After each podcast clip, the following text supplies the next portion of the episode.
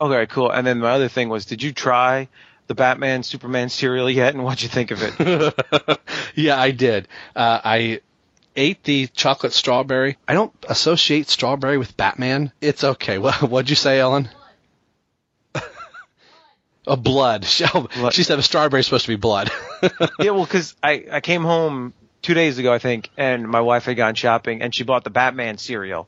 And I was like, you know, and it's a cool box. It's just like the bat symbol. It doesn't have a lot of stuff on it.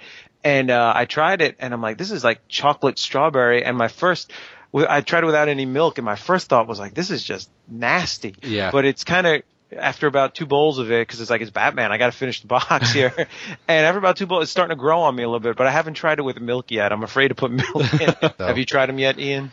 No, I don't really like super sweet cereals. I mostly like the Wheaties, the really not sweet cereals. Kind of weird.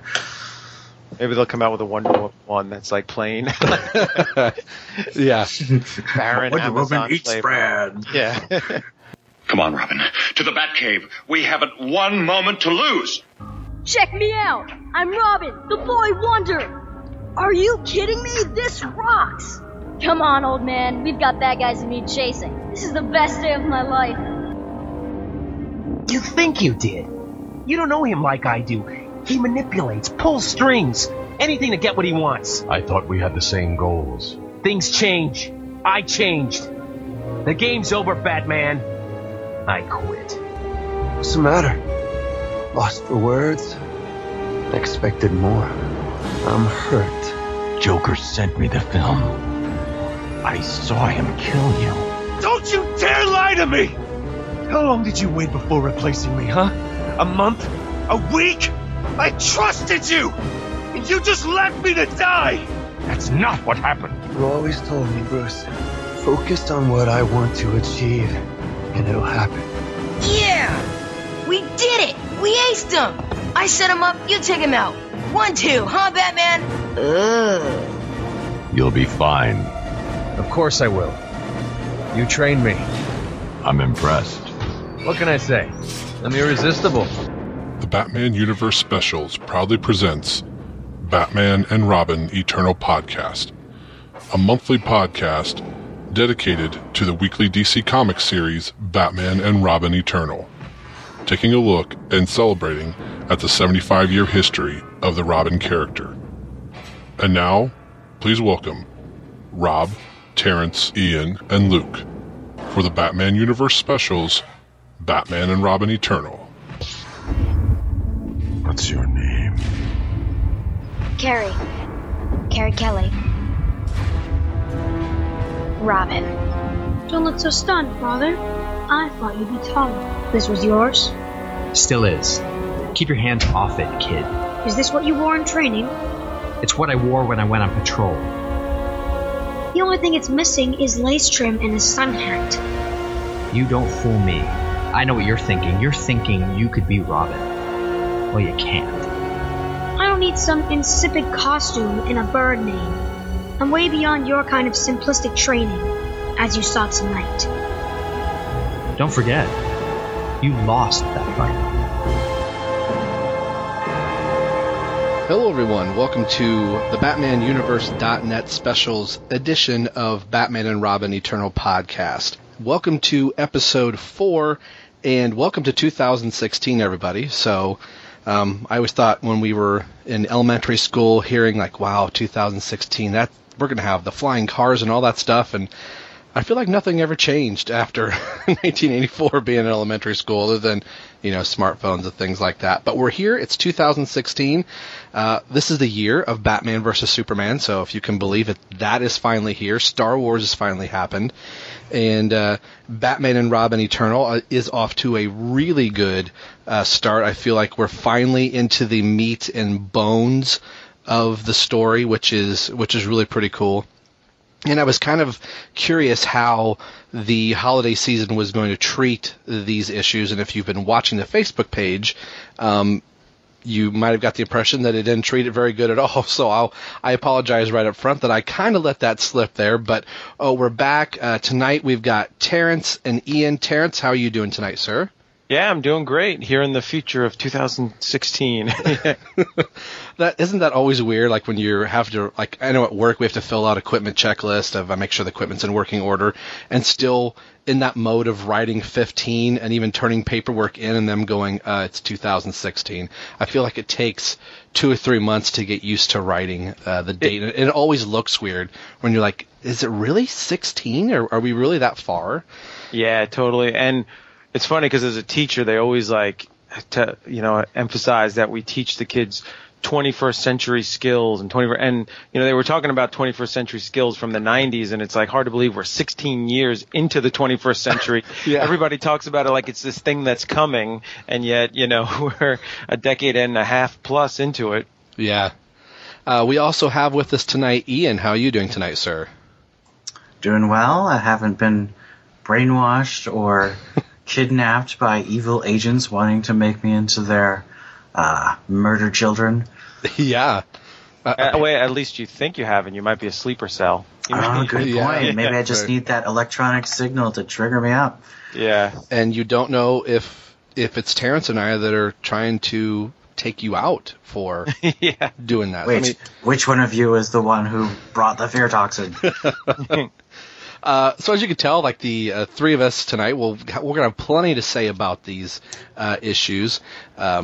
Luke could not be with us tonight. He has a family issue to take care of, and we're just sending all the love and thoughts to you tonight, Luke, for you and your family. So hopefully everything goes smoothly. I guess we'll put it that way.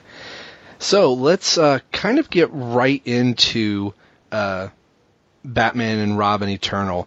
I'm trying to figure the best way to kind of get into 11 from where we were. I did want to talk about the covers. I think the last couple podcasts I kind of escaped the covers, and I thought the covers on these were, for the most part, pretty cool. Just looking at 11 here, the very, the psychedelic look here, I didn't kind of know what to expect when I picked this issue up. If it's going to be, kind of what the issue is about. There's a lot going on between the mind melding here of the of Harper and Dick as they're going kind of through like their.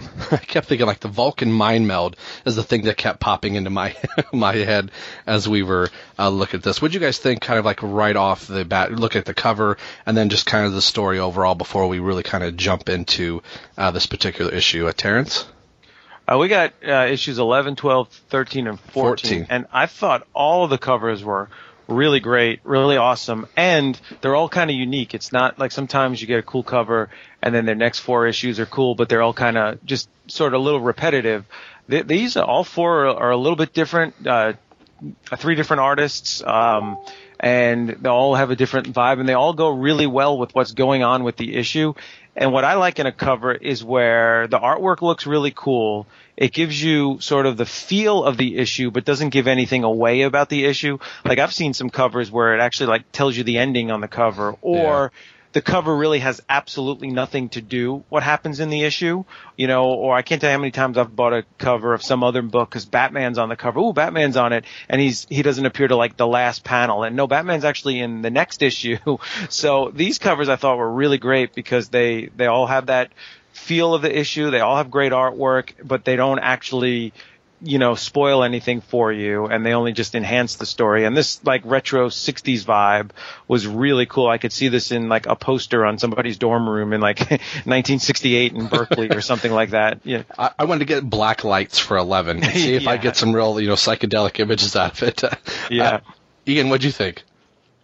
I totally agree with Terrence. The covers for this last month were really excellent.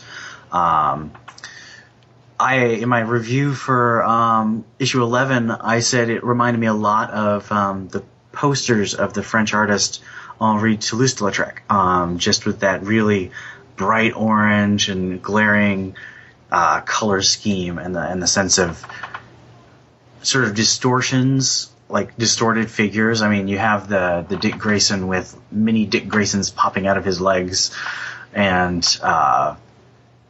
It's really interesting, and a lot more interesting than I would have expected, since to me Guillermo March really feels more like a cheesecake type of comic artist, but I think he's gotten a lot better in the last several years. So this was kind of a real surprise for me, just based on my experience with his previous work. Yeah. Go ahead, Terrence. I was gonna say, when I think of him, I think of his run on the covers from Gotham City Sirens, mm-hmm. and you know, those covers were great, I thought, but they were definitely like pinup material more so than like cool 60s psychedelics. So this is pretty awesome. Yeah, definitely. And it totally fits with what happens in the issue. Yeah, let's just get into this.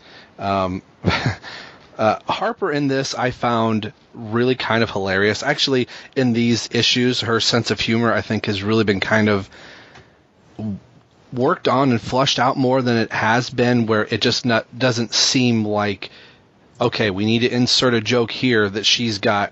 You know, she makes a comment about her hair. Like, really, is my costume that transparent? Is it the hair? You know, and all that type of stuff that, you know, we're going back and forth using our superhero names. Are we not using our superhero names? I thought that was really kind of funny. And she really kind of seems like a fish out of water. Like, I don't understand at all what's going on here. And as she's kind of getting into the mind meld here, what do you guys think about how the story is relayed to us, and that even Dick is kind of telling Harper, you don't need to be doing this, and Harper's like, I've got nothing to hide, but Dick, you do. And Dick's little comment of like, you know, this is a vault, and the vault's in the ocean, it's on the bottom of the floor, you know, you're not getting inside my head. And then, of course, later that turns on. What do you guys think about just this, you know, opening banter between Harper and Dick? And, you know, I want to keep calling her the sculptor. Is she the sculptor? No, she is the sculptor. Yeah, she's sculptor. Okay. Yeah. You know, when this series first started, I was kind of like, well, who's going to be the breakout character from this series, and who's going to use this series as sort of like a springboard to maybe their own series or becoming like a fan favorite? And I was like, well, I wonder if it'll be, you know, when they first said Saint Dumas, I'm like, oh, it might be the new Azrael, or, you know, I might put Cassandra Cain in here, or even spoiler. But I think it's going to be Bluebird and Harper Row. I mean, she seems to really sort of come into her own. She's really likable. She's really useful and strong, but yet vulnerable at the same time. And there's a friend of mine at work he's not a DC guy. He's a Marvel guy. But since I've been picking this up, I've been letting him borrow it and read it. And he's really liked the series. And he keeps saying Harper Row, you know, that's the one he likes the most, and keeps asking me questions about her, like, who is she? Where did she come from? What's her background? How did she get in there? So I think they've done a great job with her, and I this whole thing with you know, how they kind of told the backstory of Mother, I thought was a pretty good and interesting way to actually, because they had a lot they needed to talk about Mother and tell about, and I thought this was a really good way to tell the backstory of Mother, tell where it's all coming from in this issue and in issue 12 again, but also in a way that Dick Grayson and Harper would know about it, so that they can then tell everybody else as well. Yeah, I thought in lesser hands, Ed Benson's script, if I'm saying that right, this could have come off really cheesy and corny, and taken the book kind of in a spiral downward that it didn't need to go. So I thought, oh, we're going to do like this Vulcan mind meld thing here in the first opening panels, and I thought, oh, this is going to suck, you know, what a cheap way to tell a story. And by the end of the issue, I was totally like, I get it, it's cool, it's written really well. So props to Ed for the script in this one. I thought it was just really solid the way they did it. Ian, what's your thought? It's funny. I was listening to Dustin and Stella on the comic podcast last night, and I realized that I'd given issues 11 and 12 both, I think, 4s. And I feel like I kind of jumped the gun on that, because I think that number 13 was really the standout issue of this last month. Mm-hmm. And so, honestly, I think if I went back and re-rated them, I'd probably give them 3.5s. Well, okay. Mostly for structural issues. I think that the dream sequence is always the Band-Aid for writers when they want to get across an emotion or a history or a connection, because it's abstract enough that you can pretty much just say what you want your characters to learn in the dream sequence. Mm-hmm. I do agree that Brisson handles it pretty well. Unfortunately, I feel like he wasn't given enough story to cover two issues. I feel like what happens in this and the next issue could have been about 1.5 issues. Yeah. And so I don't want to get too far ahead, but I think there's a serious structural problem at the end of this story that I think is just to prolong the issue into the next issue. That being said, I do think that the things they chose to show were worthwhile, and they were well done, especially in this first one. I really like Fernando Blanco's art, and I have a difficult time saying who will be the breakout character because I read these as a fan of the mid-2000s continuity. So I love Stephanie Brown. I love Cassandra Cain. And so seeing them come back to continuity is the reason I'm here, and so I'm really excited. And I think they've done a really intelligent job of updating Cassandra's backstory. Now, in old continuity, Cassandra's backstory was conveyed through videotapes. David Cain would videotape Cassandra doing things, and then Batman would find those videotapes and figure out what happened. So I think this, seeing through the mind of one of her trainers what she went through, is a very interesting update of that concept. Yeah, I liked that. I think that's the thing I liked about it the most, of like, okay, we had, like you said, the whole videotape thing back in the, 90s, 2000s, late 90s, I guess I should say, and the 2000s around, like, how are we going to do that here? Are we going to come up with some new thing? And I like it. I thought it was an updated way of kind of telling it, unless, I thought, are they going to break out the iPads in here? And this is how it was. And I like the method of why she doesn't talk in this. It's through pain. It's through looking at somebody to know what they are thinking before they're going to do it, and being all nonverbal, in just the cues, and then the way that he has to teach her how to do it. Like, I'm going to cut you with this knife because you're not fast enough. And seeing Harper almost in this reality, twisted reality state of her getting to see all of that, and her wanting to, kneel down beside of Harper in one of the panels. DC, you need to go back to numbering your page numbers. It's right next to the Batman Beyond ad. But I like that, where she's kind of reaching out for her, and that she feels so bad for Cassandra. I thought that was really pretty cool. Can I just interrupt? Yeah, go ahead. I thought the whole Cassandra-Harper relationship, and how they're kind of looking out for each other, and not to jump the gun a little bit, but later on, Cassandra will, take a knife to the hand for Harper, and then Harper will give her a hug and all this stuff. I thought that they're doing a really good job of creating that relationship and making it kind of feel genuine and organic at the same time, not, forced, or just like in three panels, they're best friends. So, I think I really like that. Ian, I've been wanting to ask you being, such a fan of the latter Batman families in the 2000s, primarily being Stephanie and Cassandra. I've been curious of your take. I mean, I know you've kind of already said it. Do you like the basically new 52 version of Cassandra equally, greater, less than? How is she being treated in this medium now that she's here, as opposed to the old? Well, Cassandra's always had an extraordinarily rough origin. Both in new and old continuity, she's been isolated from everyone except her father, because her father doesn't want anyone speaking to her. So she learns to communicate solely through body language. And that's true both in old and new. I think that the new 52 is actually more brutal. I don't remember David Cain ever just murdering hundreds and hundreds of people in front of her. Yeah. To desensitize her. But on the whole, she is Cassandra Cain. I don't feel like she's just a person with the name Cassandra Cain, like certain other characters. Like Tim Drake.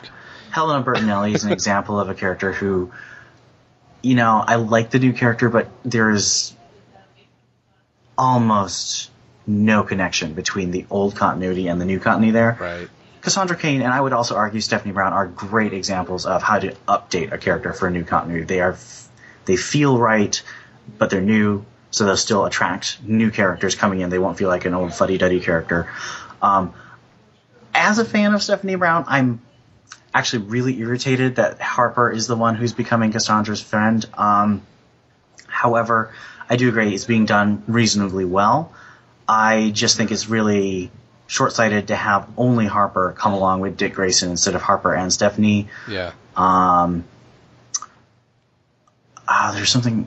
What was it? I did think that Harper's story is being brought to a point of crisis because the solicitations for the future indicate that Harper's going to learn a secret in the next month or so. And I think anyone who's paying attention knows what that secret is, I think. We'll get to that, I think, at the end of this issue. But I think it feels really obvious what's going to happen next. See, now I feel stupid because I don't know if I haven't been paying attention, but I'm like, well, what is it? I don't know. Do you want me to jump to it? Because it is in this issue. Yeah, let's just kind of jump to it. Okay, so if you...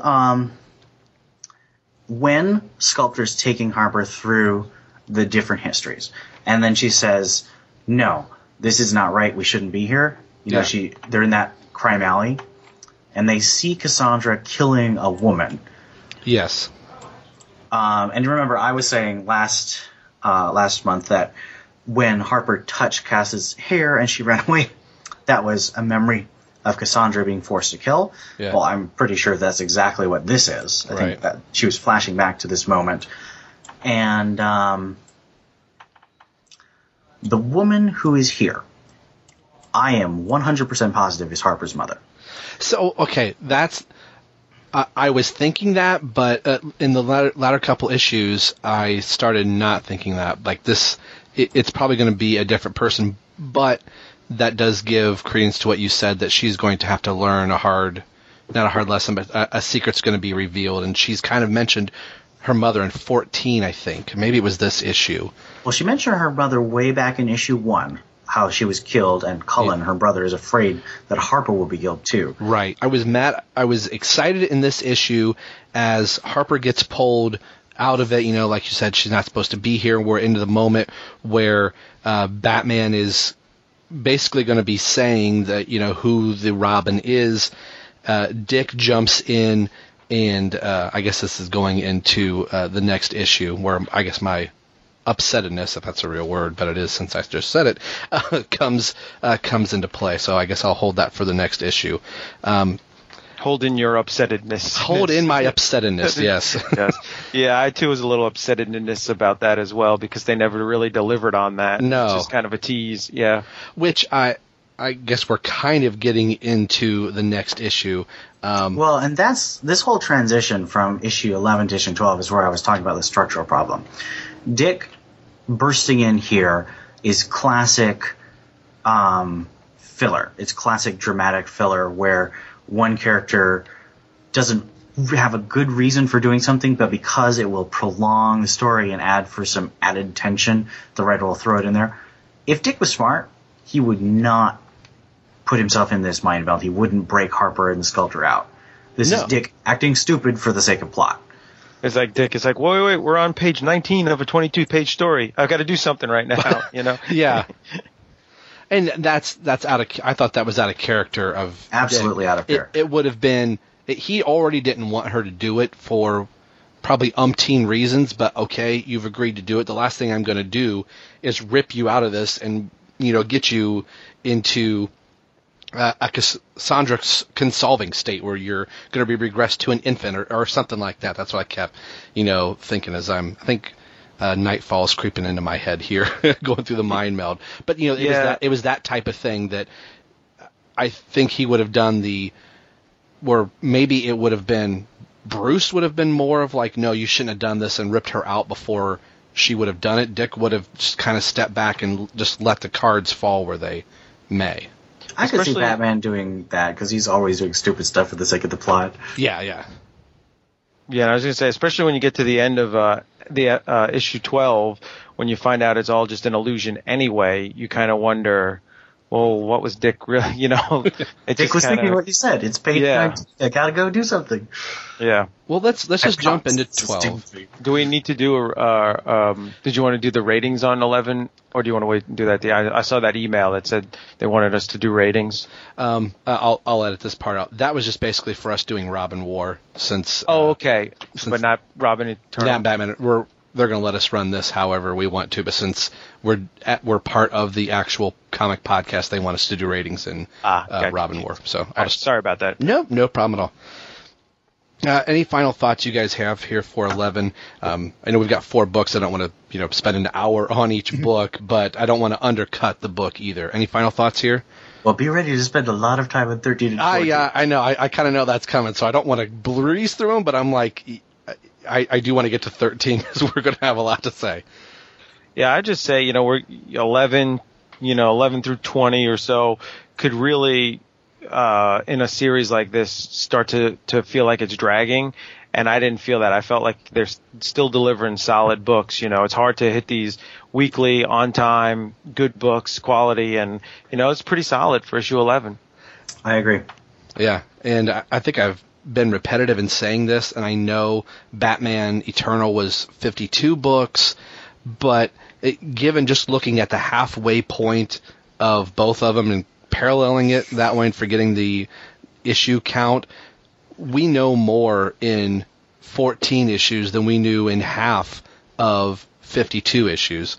So I think something could be said for having a smaller, concise weekly run, but you want to talk about dragging things out. They were dragging things out left and right all over in Batman Eternal. It's like, which is the villain? It's this guy. Spent 2 issues on him. Which is the villain? It's this guy. So, oh, my goodness. I love Batman Eternal. I don't want to knock on it too much. No. But looking back, I have a spreadsheet of all the issues of Batman Eternal, and I'm like, it is hard to keep it in your head. This, I feel like I can keep it in my head. This is the Dick section. This is the Harper section. This is the Tim and Jason section. Yeah. So I like how it's more digestible at this length. It's still a big story, but it's not like 52 issues of overwhelming. That, and I feel like the villain is, unless they pull something towards the tail end, the real villain is, at least up until this point, the villain is Mother. It's been Mother since the very first issue, and I like that we're not at the end of 14 and go, oh, Mother was a throwaway. So I like that her presence is still there. Let's just jump right into 12 here. Mother of Sorrows is the first words are here on the front of the issue, and I like this, where Batman's kneeling down on the front cover here, and Mother's behind her ever so lovingly, but the way that Batman is drawn here is like he does not want to be in this state, but knows he kind of has to. And we have the pillars behind him, which is very Gothic in scale and grand. I loved looking at this cover. I thought it just kind of said so much. And we have already said it, that each of these covers is vastly different than the next. But I don't feel like any one of these covers is like, oh, it's a cover for the sake of being a cover. I thought this was really cool.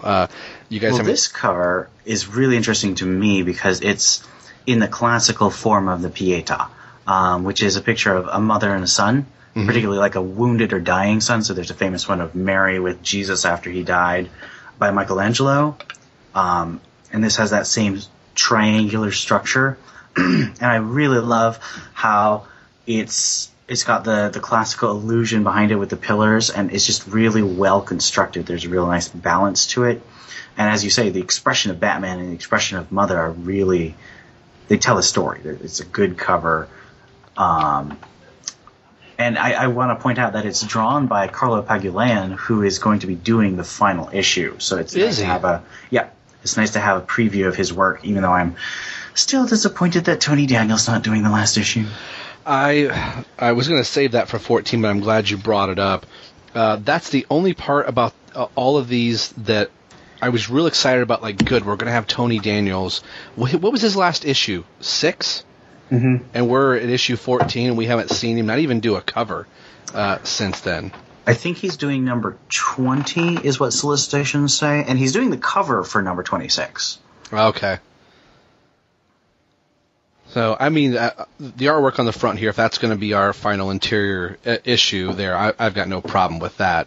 Yeah, it's good art. This one and the next cover were both done by this guy. Cool. Let's just kind of get into 13 here. It's 12. Or 12, excuse me. It's, I feel like you said it's kind of more of the same. Okay, now we're looking at more of this through Dick's perspective, being in with the sculptor here, that... this is where I kind of thought we were going to get into some more repetitiveness. Like, okay, now let's take a look at it from Dick's point of view.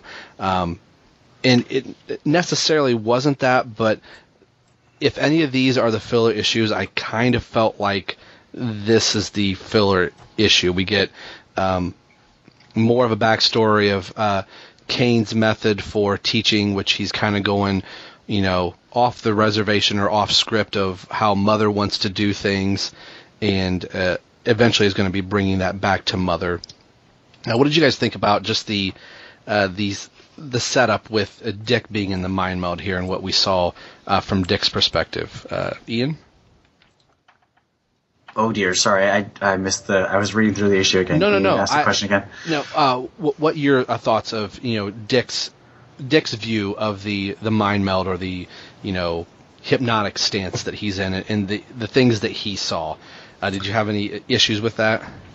I think part of the problem with this issue is that while I think the sculptor's a cool character, she is someone we really don't care about. And they do the best, Brisson does the best he can to develop her as sympathetic. And I think he's partially successful, but we don't need half an issue devoted to her backstory, especially not since this is the issue where Dick finds out that Batman supposedly murdered someone. I feel like that was sort of brushed over at the end of this. Yeah, I kind of did too. Terence, what was your thoughts up to this, you know, portion? Well, my thoughts are that I'm really liking Mother as a villain. You know, it's kind of hard to.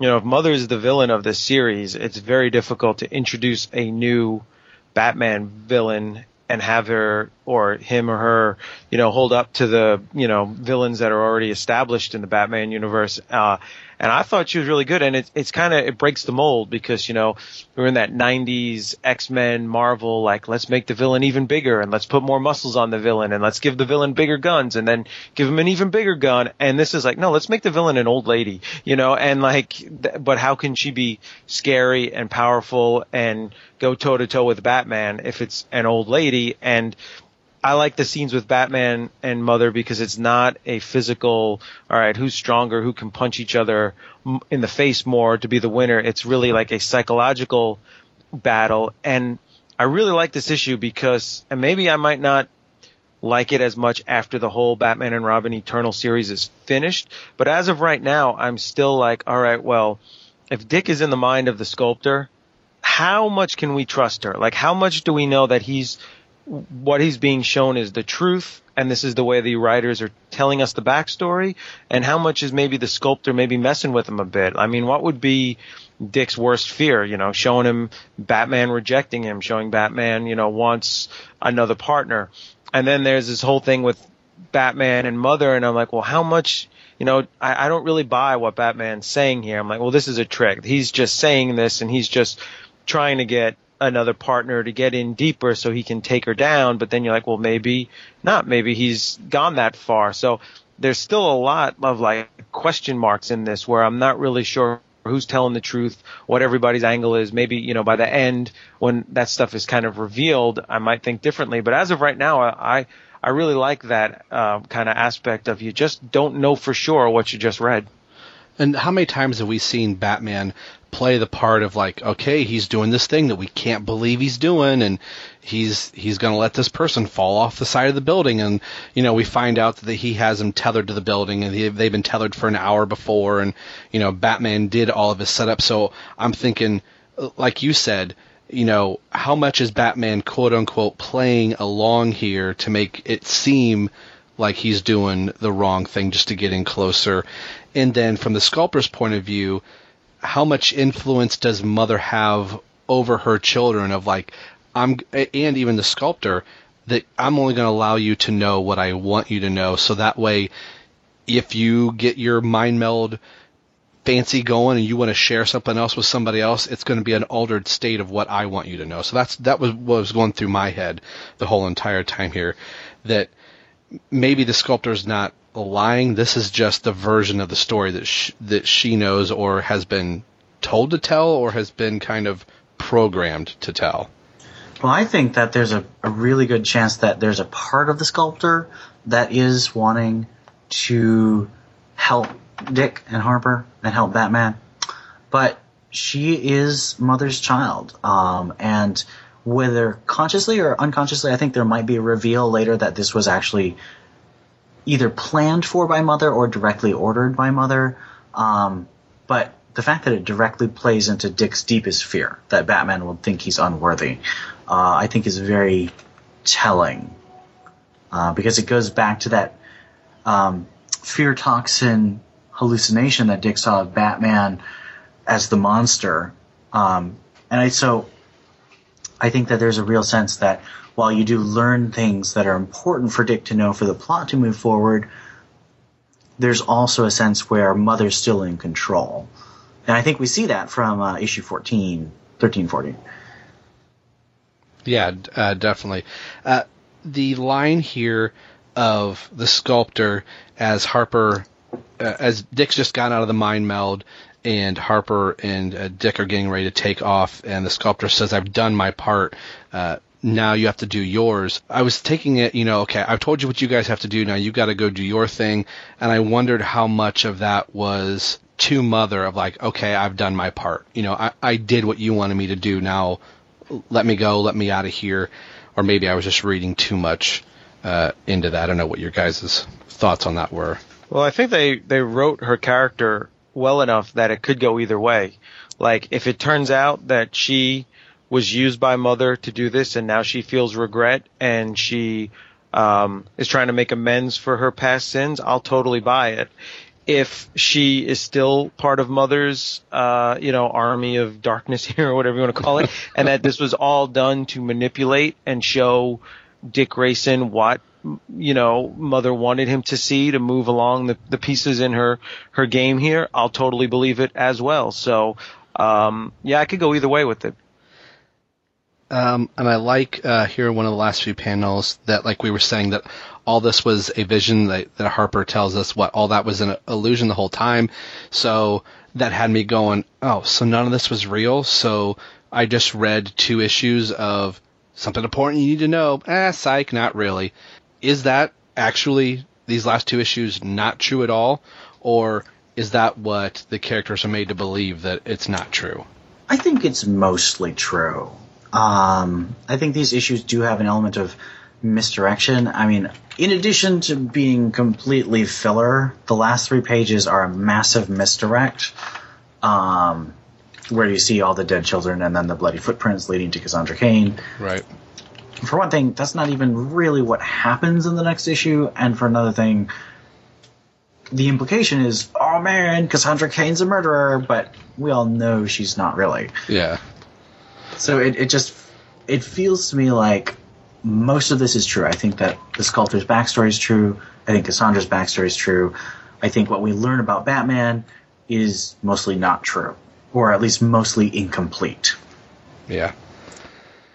Well, I don't know about you guys, but I'm tired of driving the ship so far, so I'm going to get out of the driver's seat, and I'm going to let Ian take over the wheel for Batman and Robin Eternal 13, and I'm just going to let you have the full wheel. Run with it, sir. All right. So this one is written by showrunner James Tynion IV, and it begins with a jet being driven by Argus Tactical Surveillance. I've never heard of this organization before, but it seems like they're sort of a paramilitary high-tech thing, and they have Cass on board, and she does a halo jump into a huge diamond mine, which was closed by an ecological disaster, which is the secret site of Mother's nursery. Cass evades its defenses with a lot of cool kung fu and hacking and she's just really impressive in these silent sequences. I thought that the silent sequence was really nice in this issue. And then she remembers as she's walking through the nursery her own childhood. So it's really cool seeing present-day Cass looking into a flashback. So it's like really well constructed. She remembers seeing Mother greeting the new children as they arrive. And there's like this love coming from Mother that Cassandra really wants. But her father, David Cain, the orphan, picks her up and like punishes her with this isolation and this physical punishment. She has a later memory of meeting the sculptor as she's watching the children again. And the sculptor's more sympathetic than David, but she's still either in too much fear from David or too much fear from Mother, or just that's how she is because she herself is so abused that when Cass sees a child hugging another child and then she imitates that, the sculptor says that Cass can never do that again. In the present, Cass fights and rewires a robot to lead her to the hatchery, where it says many children have returned in the past few weeks. David Cain attacks, slicing the robot in half and demonstrating his new cybernetic hand, replacing the one that Cass cut off in issue 5, I believe. Yeah. He throws her down into the pit, where he's thrown all the children he's slaughtered, claiming to only serve perfection, not cruelty. David blames Cassandra's alliance with Batman for Mother's decision to kill all of her current children and turn to Scarecrow's fear toxin methods. Flashing back to the middle of the Endgame arc in the Batman comic, Batman tells Cassandra to give Dick Grayson the flash drive with all his information on Mother and her organization, as he believes he will die in his battle with the Joker. Batman insists that even though he knows what the Orphan and Mother made Cassandra do, she's not a monster. She's a hero because she chose to fight the evil she was born and raised into, and that her choices, not other people's, defines her. As Cass remembers her embrace of Batman, she takes the blood of Mother's discarded children and gives herself a red bat mask and attacks David Cain. Dick Grayson and Harper Row arrive, taking down the Orphan with bat tasers, and then Cass rushes to hug Harper. Mother appears via hologram, saying she doesn't hate them, but she pities their weakness and must destroy them all, including David, with a thermonuclear blast. Dun, dun, dun.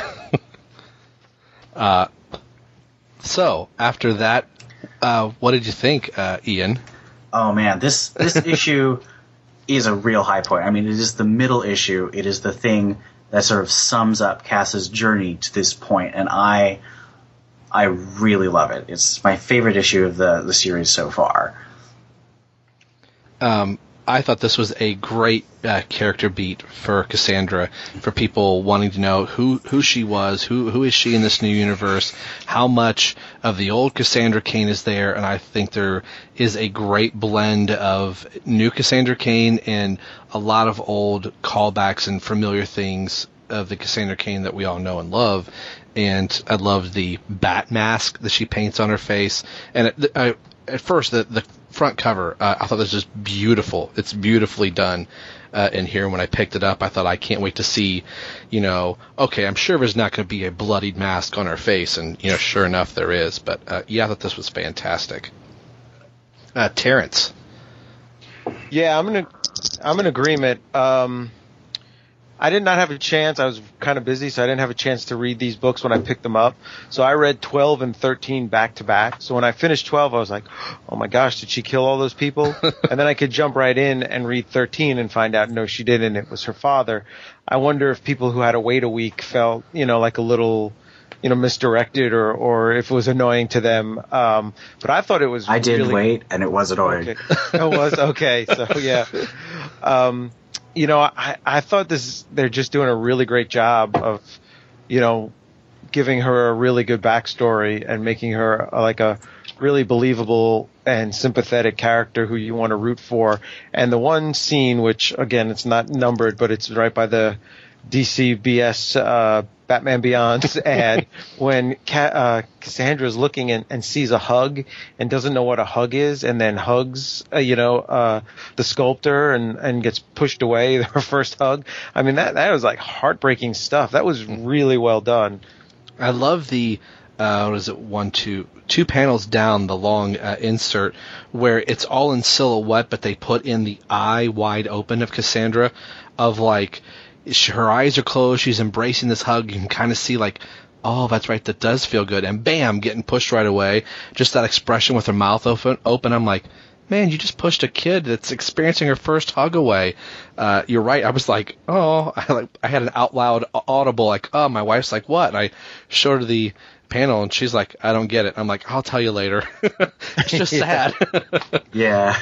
This, oh man, the construction of this issue. I mean, I was talking about how I was frustrated with the structure of Ed Brisson's issues.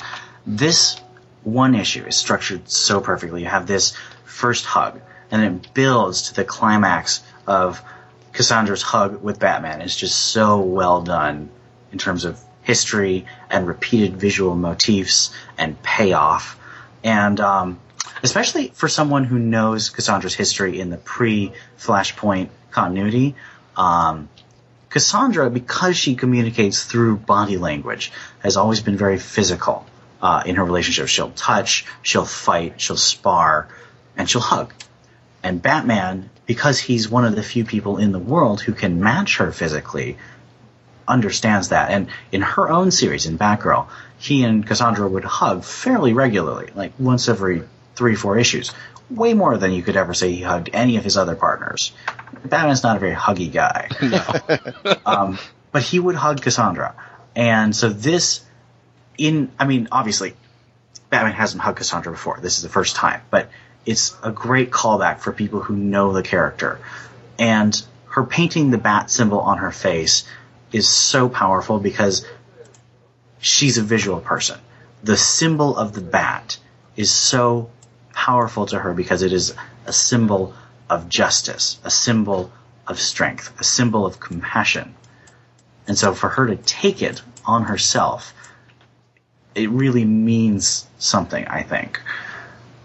I want to jump hypothetically into the future. After this wraps up, what do you think Cassandra is going to become in this? She can't go into the role of Batgirl because we have Barbara Gordon currently working as Batgirl, much like Stephanie Brown was Batgirl in pre-Flashpoint. Do you think she becomes the Black Bat again, or I guess for the first time in this universe, since she can't get the role of Batgirl? I mean, it's so hard to tell where Cassandra's going to be because, DC's being all secretive about what happens. We just got the solicitations for March, the end of Batman and Robin Eternal, and we have some other series. Brendan Fletcher hinted that there are secret mystery guests who are going to appear in Batgirl number 50 at the end of March. I'm hoping Cassandra's in that, so there's a possibility that she could join, like, Team Batgirl, even if she's not actually Batgirl. She's working with Batgirl, with Stephanie Brown, with Harper Row, because Stephanie Brown and Harper Row are both going to appear in Batgirl number 50. They're on the cover. So I'm hoping that she at least has a connection with Batgirl. That'd be nice for continuity's sake. I don't know where she'd fit, though. I kind of hope that someone gives her either her own series or a team series with Stephanie and Harper. I've been saying it for a while. I don't mind Tim Drake being in the Teen Titans, but I would love to see him kind of do a Charlie's Angels type of thing, where it's his book, Cassandra's book, Stephanie's book, and Harper's book. You have, Tim and three ladies working together. I think that would be perfect. That'd be a great vehicle. Tim may not have to be in every single episode issue, but I don't know. I've been saying for a while I would love a red and blue book. I think you're absolutely right. Or I would love to see Red Robin, Red Hood, and Arsenal all in a book together. But anyway, I digress. No. We're here because we love characters. Yeah. Terence, your overall thoughts on 13? Yeah, to piggyback on you guys were talking about, I'd love to see her take on the role of Black Bat, just as long as they do something with her. I mean, my problem with her being Black Bat in the New 52 was they made her Black Bat and they put her in Hong Kong, and then they never did anything with her, like give her own book in Hong Kong or put her in Gotham where she can be a part of everything. So I think they brought her back to Gotham before the continuity with the whole Gates of Gotham. She came back. She was totally awesome in that series, and then she says, "I like it in Gotham," and then the reboot. Yeah, and then I read Batwoman until J.H. Williams III left, and then I don't even know how that series ended. Is she still alive? Is she still out there? She's still out there, but she's not doing anything. Because I was thinking maybe Batwoman with the Black Bat as her partner, or her kind of in the Robin role, kind of learning might be a good combination as well. That's an intriguing idea. Yeah. I don't know what it would be like, though, since Batwoman hasn't really worked with anyone since she fired her dad, as far as I know. Although I will admit, I've never actually read her ongoing series. I read a couple issues of it, and Batwoman has always been a hard sell for me. I don't know why. The character I always thought looks cool, and I'm like, oh, I'll really like this. And I'll get a couple issues into it, and I'm like, it's just... It never grabs me. So having somebody like a Cassandra Cain in there as Terence said, like her Robin, would be kind of cool. I would probably jump into that book, and that's something I wanted to bring up before we get into the last book for this evening. Is I don't want the treatment of Stephanie Brown and Cassandra Cain and Harper Row only to be relegated to an Eternal book that's out once every year. That, hey, we're giving you 52 books or we're giving you 26 books, but other than a little shot here in a book and a little shot here, they're not going to do anything. That'll disappoint me if those three characters don't ever see any light of day other than a one-off and an Eternal series. How do you guys feel about that? Yeah, I totally agree. Yeah, I completely agree. I think that one of the reasons we didn't really see Stephanie or Harper appear between the two Eternals is because the person who loves them the most is James Tynion IV, and he was busy prepping Batman and Robin Eternal. Yeah. So I kind of hope they don't do another Eternal series for another year or so that they have time to put them in real books and give them a real continuing presence in the... I mean, a weekly is a special. It's something that people expect to have a beginning and an end, and it's this big epic story. A monthly sort of solidifies you in the universe because it's ongoing. It doesn't have an end. It just keeps going. So I hope that we get them as permanent leads in a book on a monthly basis for at least a year to get them that sort of solid foundation in the Batman universe before another Eternal comes along. I definitely agree. So if everybody's cool with that, let's jump into the last book for this evening, Batman and Robin Eternal, number 14. Batman and Scarecrow team up, and the return of Batman and Dick Grayson, Robin, working together, which I liked our first few issues we had, where you had half an issue of current timeline and half an issue of, the early days of Batman and Robin. So reading these last three books, as much as I enjoyed them, I was still kind of wanting to get back to the Batman and Robin portion of Batman and Robin Eternal. So I was glad to see our very first opening page is, the Batmobile racing off, and we've got Batman and Robin in the cockpit. And I do it every time. I forget the front cover. What'd you guys think about the front cover here on this, Terrence? I have a question for you guys on the front cover, because when I first picked this up and I first looked at it, I thought it was Batman and Robin was dressed like the Scarecrow because his physique and his everything looks like where Robin would normally be, and it looks smaller than an average man. And then it was only until I got into it, the cover says Batman and Scarecrow team up, and realized it was the Scarecrow. And then it is kind of misleading, because I did think from the cover that they'd be out doing something other than just kind of the confrontation that they have, where they basically just stand and talk, which I really did like that. I like that in the issue, but it's not really what's on the cover, them jumping from rooftop to rooftop. So I guess my question is, was I the only one who thought that was Robin on Halloween? When I picked this up, at my comic book shop. I had two books because I was behind by 2 weeks.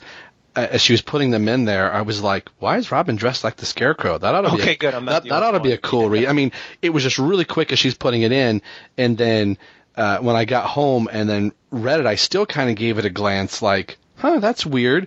I guess Robin's going to go back and get even at the Scarecrow for giving his fear toxin." So yeah, you weren't the only one. We'll see if Ian will set us straight. Ian? No, I have to admit, I didn't think of that. I just thought it was. Flashback time. We're back to Batman, Robin fighting Scarecrow. Oh, well, you suck then. Well,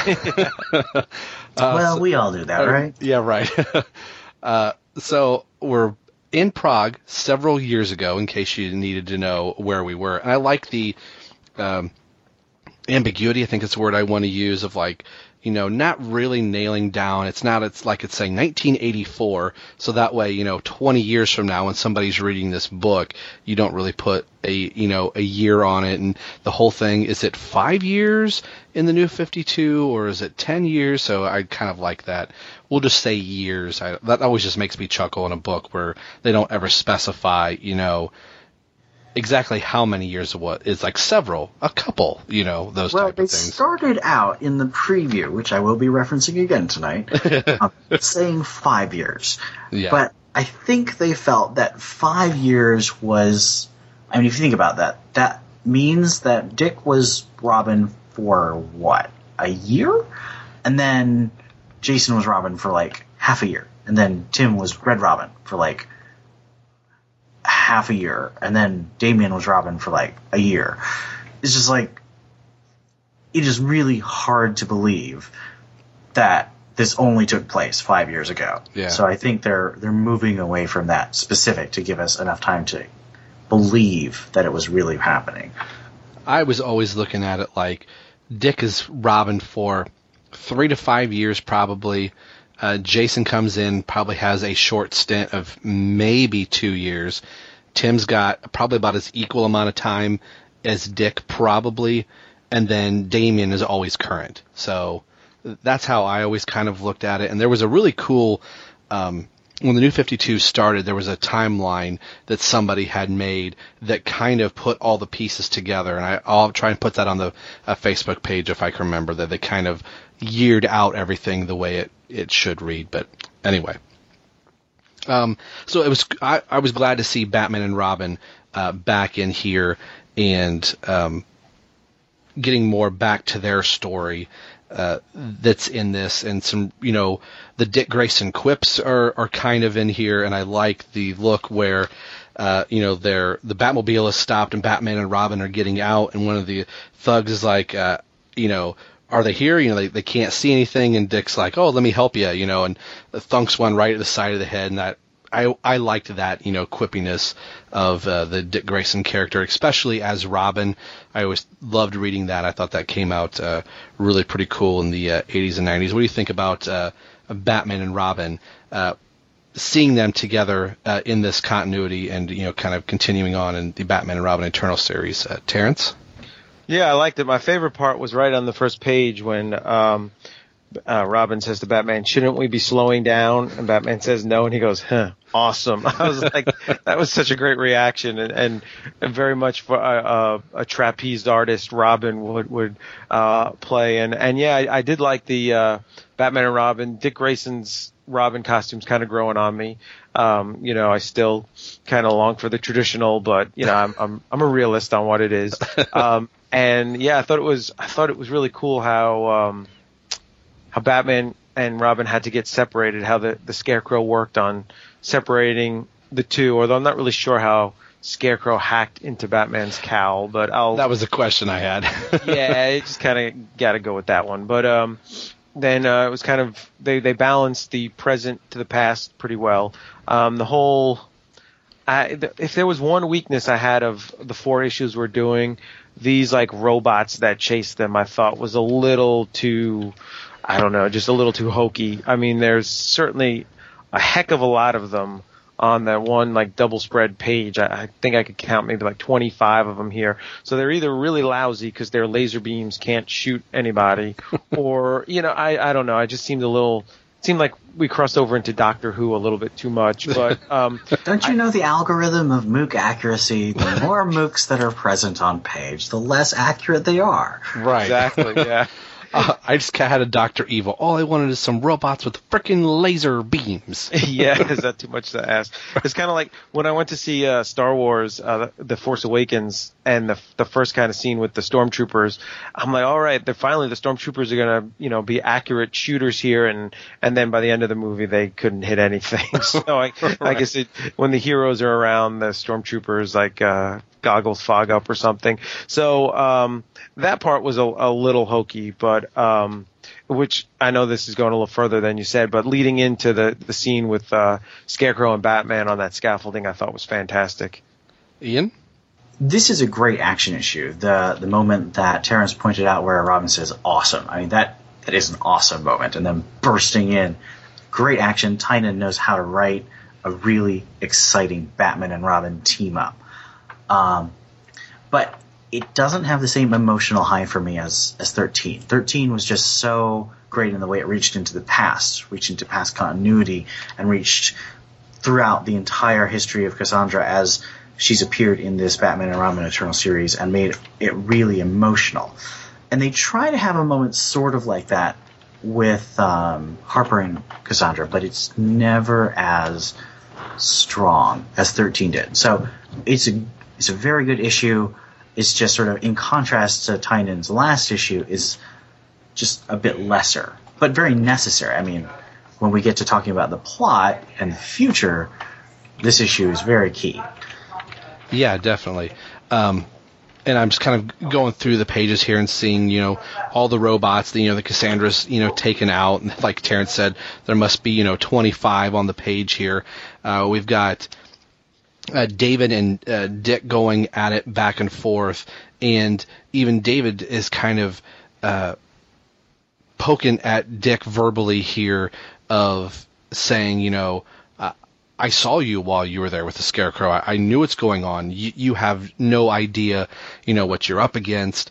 And then kind of paralleling back to the past with, the Scarecrow kind of getting into Batman's, comm system, which is kind of like, okay, seriously, how'd you get a hold of that? But I would imagine Mother probably had a line on that somehow, somewhere. We'll just kind of let that go.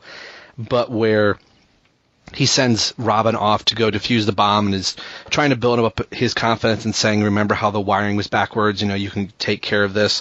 And then to find out that Robin's up there working on it and that he has defused this long before Robin ever gets there, just to kind of play with the Scarecrow a little bit, that his partner's not in any danger because I've already done, I've already taken care of it, and then having the banter back and forth with the Scarecrow and Batman, and Scarecrow saying, I need you to make this look good, I need you to beat me up so I get thrown in Arkham, and I'm safe, and I'll tell you what you need to know, and I don't know what it is about Batman, but I love like that 89 moment where Batman is holding somebody over the rooftop, and we kind of get that there. Like, I want you to know I've got your life in my hands, and I'm holding the Scarecrow over the ledge. And I love the silhouette on that page. I'm always just a sucker for Batman almost coming to that point of like, I could just beat the tar out of you right now, and I could drop you, knowing full well the Batman's not going to do it, but the crook dangling there doesn't know. So that always kind of makes me smile. But that panel is like right out of the opening of Batman the Animated Series. Yeah, it is. And just and seeing that where Batman is, no, you're working for me, and if I can say this and not sound weird, where it's almost like, no, you're my bitch. I'm not going to be yours. So, and just that look of the Scarecrow kind of like trying to crawl back up against the wall with his hands up, and Batman saying, you work for me, and you have that. Again, like you said, Terence, that very animated series moment of just seeing like the silhouette of Batman slowly engulf the person in this case, Scarecrow. I really like what you're talking about here. The design of Scarecrow in this issue with this mask where you can actually see his eyes and mouth through the mask, and you can see the fear in his eyes. That was done really well. And I like that about the Scarecrow, that he is all about fear and his like super fear that it's not really super fear. I forget what he's calling it here. The trauma. Yes. That when the Scarecrow is scared, you can see the fear in the Scarecrow. And I always like that he's supposed to be so in control of his fear, and that as soon as he's not in control, he is scared beyond belief. So I always liked that about the Scarecrow, that you're not as bad as you really think you are. You know what I really liked in this issue, the way one of the beats is how when Dick, right before the scene you were talking about, Dick is fighting David Cain, and he mentions, David says that, I was there 3 years ago. So that's several years in the beginning. We know now it was exactly three. But he's like, I was there 3 years ago. I watched you. He let you believe that you were running the mission. And he says, but, he had been there before, and you wonder, like, what do you say? He had already been to that factory before you went crashing in with that ludicrous car of yours. So you're still kind of like, well, is David, is he telling the truth? Is he lying? Is this just something to, get Dick off his game? And then in a couple pages, there's the reveal when Scarecrow threatens to blow up, the bomb and incapacitate Robin with the fear gas. And Batman's like, no, I've been here for weeks, or I disarmed the bomb. And you're like, wow. He was telling the truth, like Cain was, and I just thought that was a really good story beat of how they did that. And I've always been curious of, like, how does Cain know that? How does the sculptor know these things? Is this something that the mother has watched and observed and is telling her children, when you come up against Batman, you need to say this, you need to do this to throw everybody off their game? Ian, what'd you think about all that? I think whenever you have a villain making statements about time, you have to realize that, like any statement about time, it is liable to retcon. And I think that they have a great outlet here because, remember, Orphan has this mask that gasses him constantly with fear toxin. So I would say his perception of time is probably skewed. Yeah.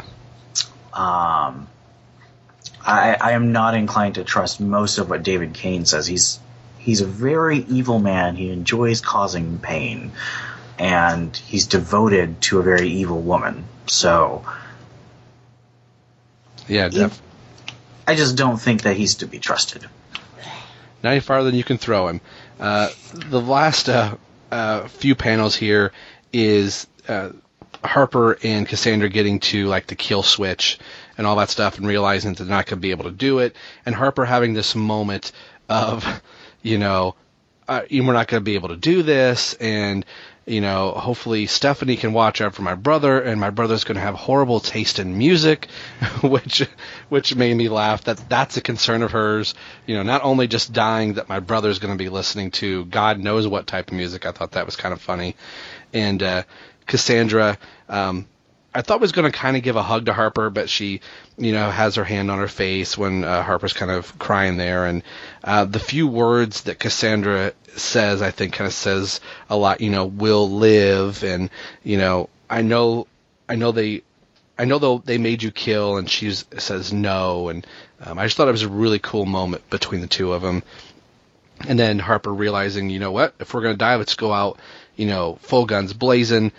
Dick comes back in very beat up, but we can see that he had subdued David, and now the four of them actually can escape the blast and make it out in their jet. And we see up next is Saint Dumas. So any final things you guys want to talk about before we wrap up 14 and the podcast this evening? Ian? Oh, yes. I knew it.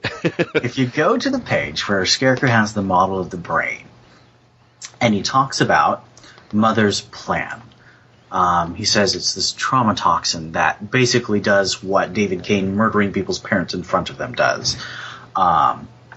Mother wants enough gas to infect every major city on the planet. She wants a generation of children born through trauma that she can shape into what she sees as perfect human beings.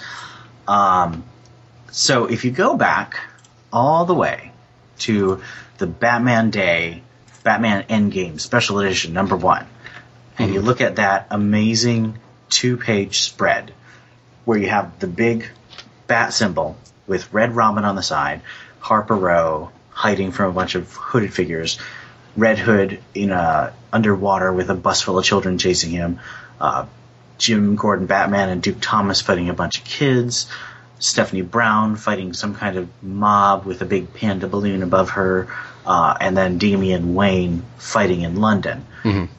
I think what we're seeing here is the beginnings of Mother's final plan, and that is to have massive bombs of this trauma toxin go off in every major city, and in this panel we see what the Bat family is doing to try and stop it. They're trying to get to the bombs and disable them before Mother can explode them. Good eye, sir. I did not look at that until just a few minutes before we started recording, and I'm like, with just that line of dialogue from Miss Scarecrow, I'm like, I wonder if that was in the preview, because those kind of things were kind of keyed into us during the preview, during Batman Day, during Batman Eternal, that if you go back to that one, you can kind of see some things that they were foreshadowing in that preview, so it kind of made me think about it right before that. So I'm glad I wasn't the only one that was kind of like, hey, I think we've already kind of seen what the future is going to be like. So I thought that was a pretty cool moment to know, oh, this is the step in the seeds, that's already been in place. So apparently Batman hasn't had the ability to stop that yet. It's in fact actually really going to happen. So that's according to solicitations, Batman thought that Mother was dead. Batman, we're about to see this in the next few issues, according to solicitations. Apparently something happened between Batman and Mother where her organization was forced underground and she appeared to be dead to Batman. And so he didn't think her plan was still in operation. But now, several years later, she's come back because Batman is gone. And she is putting her plan into effect again. And Dick and Tim and Jason and Harper and Cassandra and Damian and Stephanie have to stop it this time because Batman can't. I wonder how, where the timeline of everything is going to fit into place what is currently going on in the Batman universe. We have things ramping up, I believe, in March for the Batman book. I think that's going to be the 50th issue of Batman. This is ending. So at what point, we know Bruce Wayne's going to come back as Batman in the main Batman title. So where we've only seen Bruce, once in this story so far. So I'm wondering where the intersect is going to be that Bruce Wayne is back in the main story and in this book as well. Or does it kind of end pseudo, the Robins and the girls have figured this thing out and then Bruce is back and gives a good job well done. What do you guys think about all of that, Ian?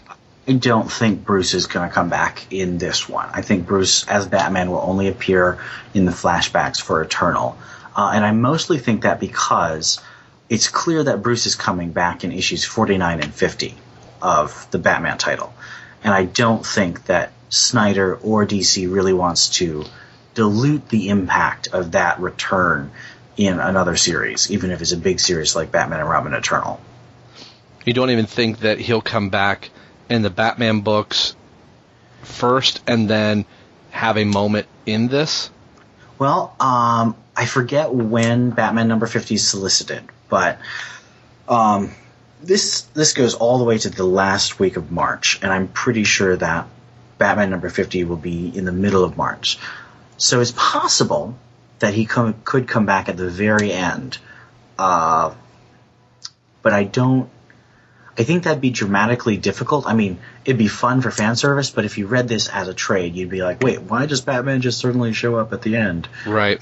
I think they're going to leave him out. I think they might have the amnesiac Bruce with the beard. I think he might pop in somewhere near the end for Dick to be like, do you remember anything? And then he doesn't.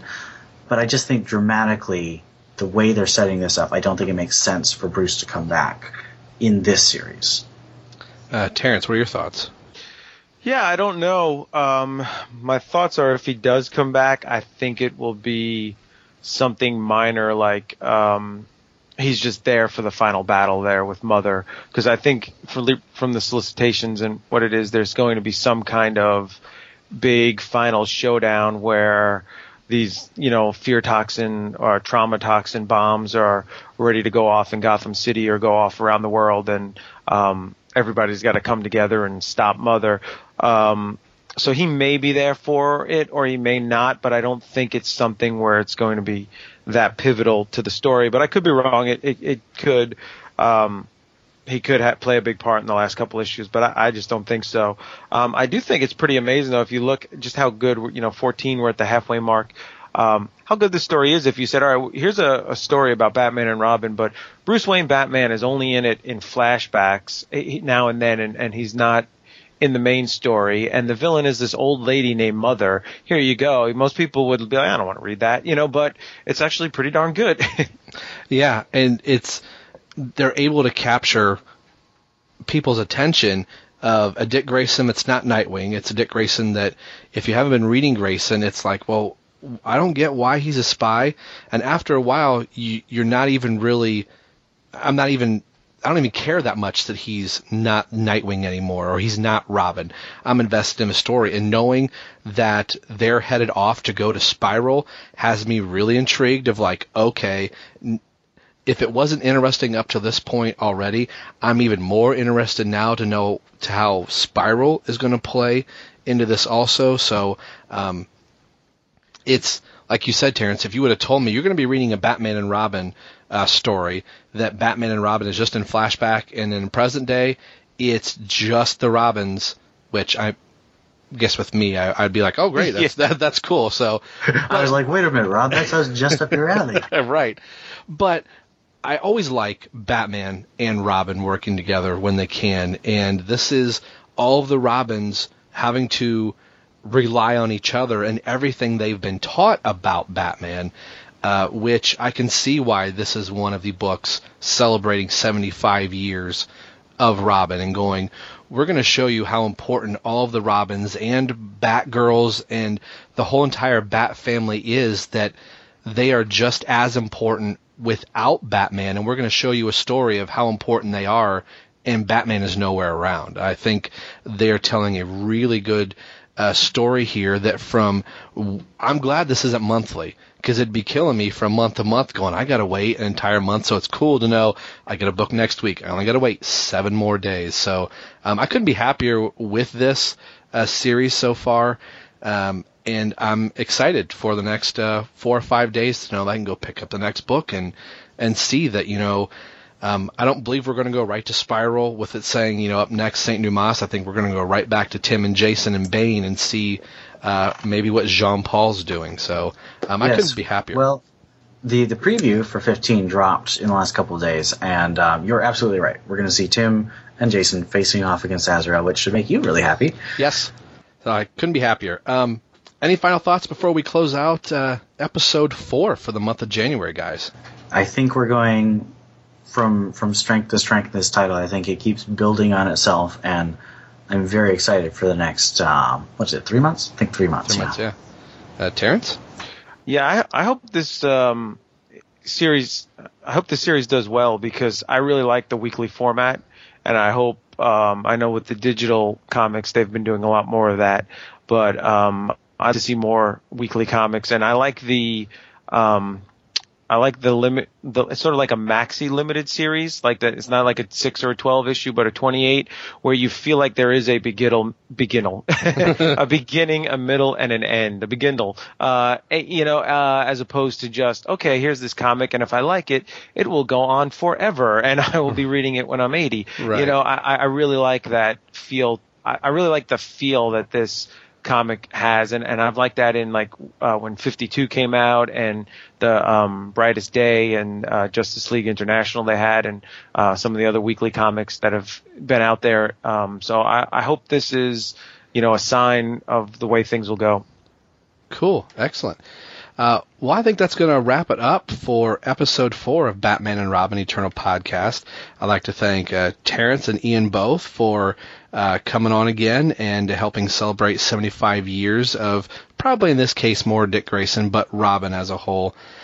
Make sure you stop by all the other podcasts on the Batman Universe. Check out Ian's write-ups that he does for the many books that he is reviewing for the Batman Universe. Terence and I have two other podcasts currently going on in the Batman Universe. We'll be wrapping up the Robin War coming up here in probably the next week or so. The second issue of that got pushed back a week, or the information that we had when we were putting the podcast together, I think might have been off just a touch.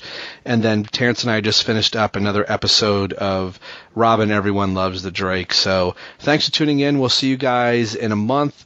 And head over to the Facebook page, as it will be regularly updated and we can continue the conversation over there.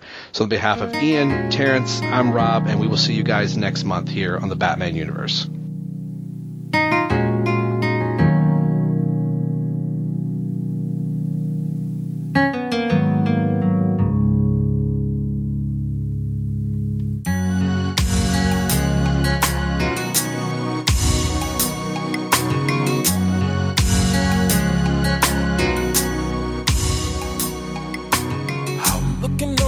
Thanks for listening to Batman and Robin Eternal Podcast. This show is part of the Batman Universe Specials and has been brought to you by the BatmanUniverse.net, your home for all things Batman. The thoughts and opinions are the thoughts and opinions of the four knuckleheads that are talking. What could they possibly know? They read comics, for crying out loud. Batman and all related characters are under the copyright of DC Comics. All music and sound clips are under their respective copyright holders as well, and are used for illustrative purposes. So no lawyers need to get involved, as this show makes no money. Zero, zilch, nada. So no infringement is intended. If you want to get in touch with us, you can do so by going through our Facebook page, www.facebook.com/Batman and Robin Eternal, or in the search, you can type in Batman and Robin Eternal Podcast, and that will lead you directly to us.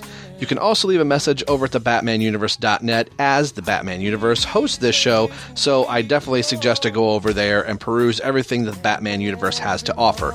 You can leave a comment into the current episodes in the comments section.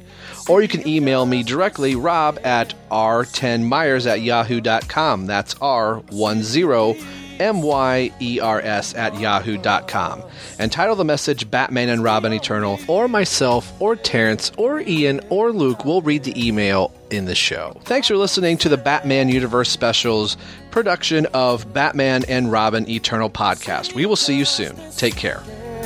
A city of love, ooh, a city of peace for every one of us, 'cause we all need it, yeah. Can't live without it. A Gotham City, yeah. Dead in the middle of stormy weather, we won't stumble and we run far. I know a place that offers shelter.